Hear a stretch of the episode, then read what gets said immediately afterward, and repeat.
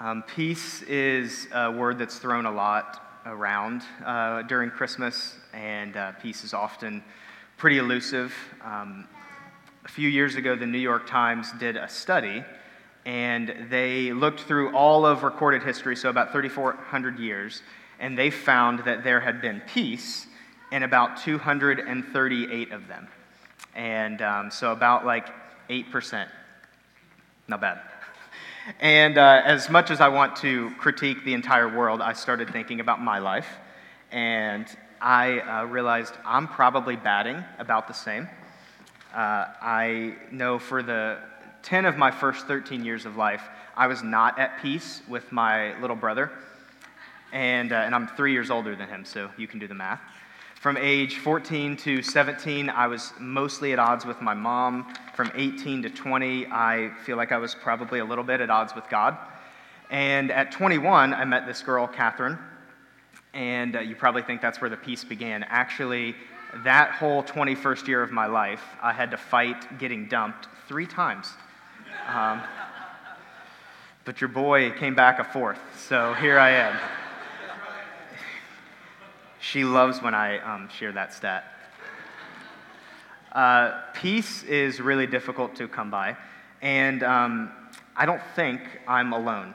And the, the most basic dictionary definition of peace is um, stillness or quiet. The most usable definition that we find in the world is um, the absence of conflict. And so the absence of conflict is both really difficult to achieve and, in a lot of ways, really exhausting to pursue. And the biblical definition of peace is something even so much more deep. Because the biblical definition of peace, when we see that, the, the Hebrew and the Greek word, it is way more than the absence of conflict, but it is completion, it's wholeness, it's alignment with yourself, with others, and with God. So much more difficult to have.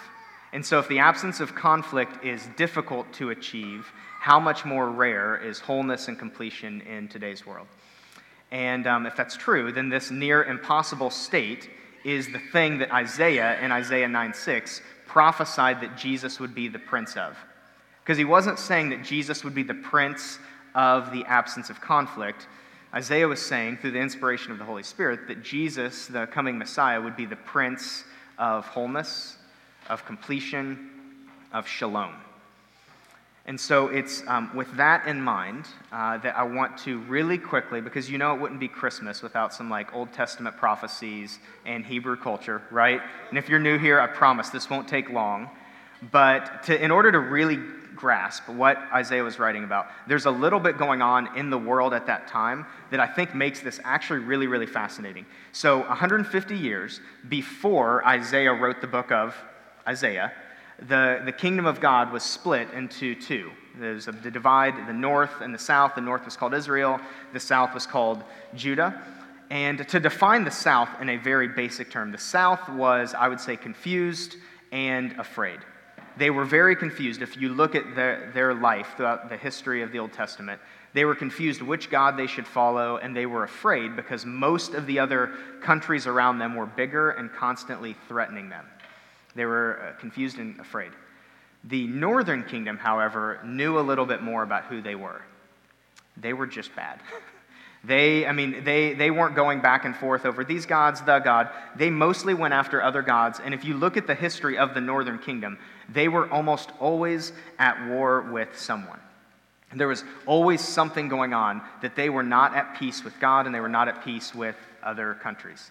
And so that's the context of which Isaiah's writing in the north specifically had no peace, and the northern kingdom also, if we can be a little bit um, judgy, they probably didn't deserve peace. Like they were the ones that caused a lot of strife um, for the people around them. And so, if you read Isaiah 8 and Isaiah 9, again, there were no chapter breaks when he was writing this. This is basically one whole work writing to that situation at that time. And so much of uh, Isaiah 8 is Isaiah writing to the southern kingdom, saying, The north will get what they have coming to them. They will not attack you, they will not overtake you. Don't worry, I'm going to deal with the north. And then in chapter 9, it's like God turns a page and he starts still writing to the south, but he starts breathing a little bit of hope about what the north might one day become. And so that's the context in which the, the first the chapter 9, the first verse comes out of, where Isaiah says, Nevertheless. So he's already prophesied doom, and they're not going to get what they, um, what they want. They're going to get what they deserve. Uh, the north is going to eventually be taken over by someone else because they have turned their backs on me. And then he says this in Isaiah 9 1 Nevertheless, there will be no, no more gloom for those who were in distress. In the past, he humbled the land of Zebulun and the land of Naphtali. We'll talk about that in a second. But in the future, he will honor Galilee of the nations. The people walking in darkness have seen a great light. And I know it's busy time of year, but I'm sure most of us have been studying some ancient Israel maps. Just in case you haven't, though, I'll let you know Zebulun and Naphtali were the northern part of the northern kingdom. It was around this big body of water called the Sea of Galilee, so the area was also called Galilee. So when Isaiah's writing, it's both it's both Galilee and Zebulun and Naphtali. They are one and the same. And so when Israel, the northern kingdom, was picking on other countries, often they would come from the north. So guess who got the brunt of the violence that the, the that part of the kingdom um, triggered? It was the northern part of the northern kingdom, or Zebulun and Naphtali, or Galilee. So this was a land specifically that was constantly ravaged by war. And so that's who Isaiah is writing and referencing when he says, But there is coming a day that peace will come. And he specifically calls out a land that was plagued with conflict and strife. And he says, actually, it's going to be that piece of land that will one day be honored among the nations.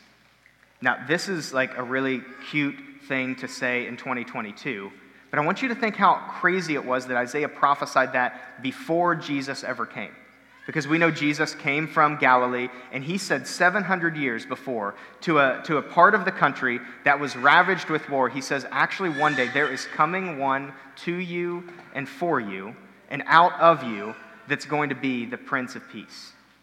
I think it's bizarre that Isaiah, through the inspiration of the Holy Spirit, called that out. And all of this is leading to the verse that we've been going through really slowly through the whole month of December that says, Isaiah 9 6, kind of the apex of that chapter, that says, For to us a child is born. Not everyone loves Old Testament history. I get it. I'm so sorry. For to us a son is given, and the government will be on his shoulders, and he will be called Wonderful Counselor, Mighty God, Everlasting Father, Prince of Peace. And we've talked a lot for the last three weeks, if you've been here on Sundays. Wonderful counselor, mighty God, everlasting Father. That phrase, those phrases, would have meant a whole lot to the southern kingdom that was constantly afraid. Because what more do you need when you're afraid than a, a father that brings security, a mighty God to guard you, and a counselor that says, I'm going to be there every step of the way? But I actually believe it's the last name that probably would have triggered and gotten the attention of the northern kingdom more than any of the first three. Because the Prince of Peace was something that they did not know. The, the peace was not something that had ever come to them. And war torn Galilee would have read their name and saw that they were called out in this, and they would have been shocked to see that the Prince of Peace was not just going to come to them, but he was actually going to come from them. And this isn't, again, it's the word shalom. This isn't the Prince of no conflict. There is a Prince coming that's going to bring wholeness, completion, and alignment with you, with others, and with God. And I'm guessing as the northern kingdom read that and heard that prophecy, they thought, man, that's crazy.